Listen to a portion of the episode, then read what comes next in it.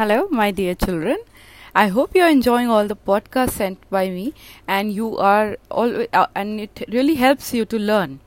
Today, I am going to talk to you about a poem we are going to cover up in our syllabus. It's about Christina Rossetti's poem Uphill, which consists of four stanzas, each containing four lines, in which a traveler poses questions about a journey and is answered by an unknown voice. Only the first stanza deals with the journey proper. The traveller is told that it is up, uphill all the way and lasts from morning to night. The remaining three stand- stanzas, all concern the rest the traveller will enjoy at the end of the journey. There is an inn which one cannot miss. The wayfarers who have gone before the traveller will be there. Entry to the inn is easy, perhaps unavoidable, and there are plenty of beds for everyone. The most enigmatic line is, "Of labor you shall find the sum."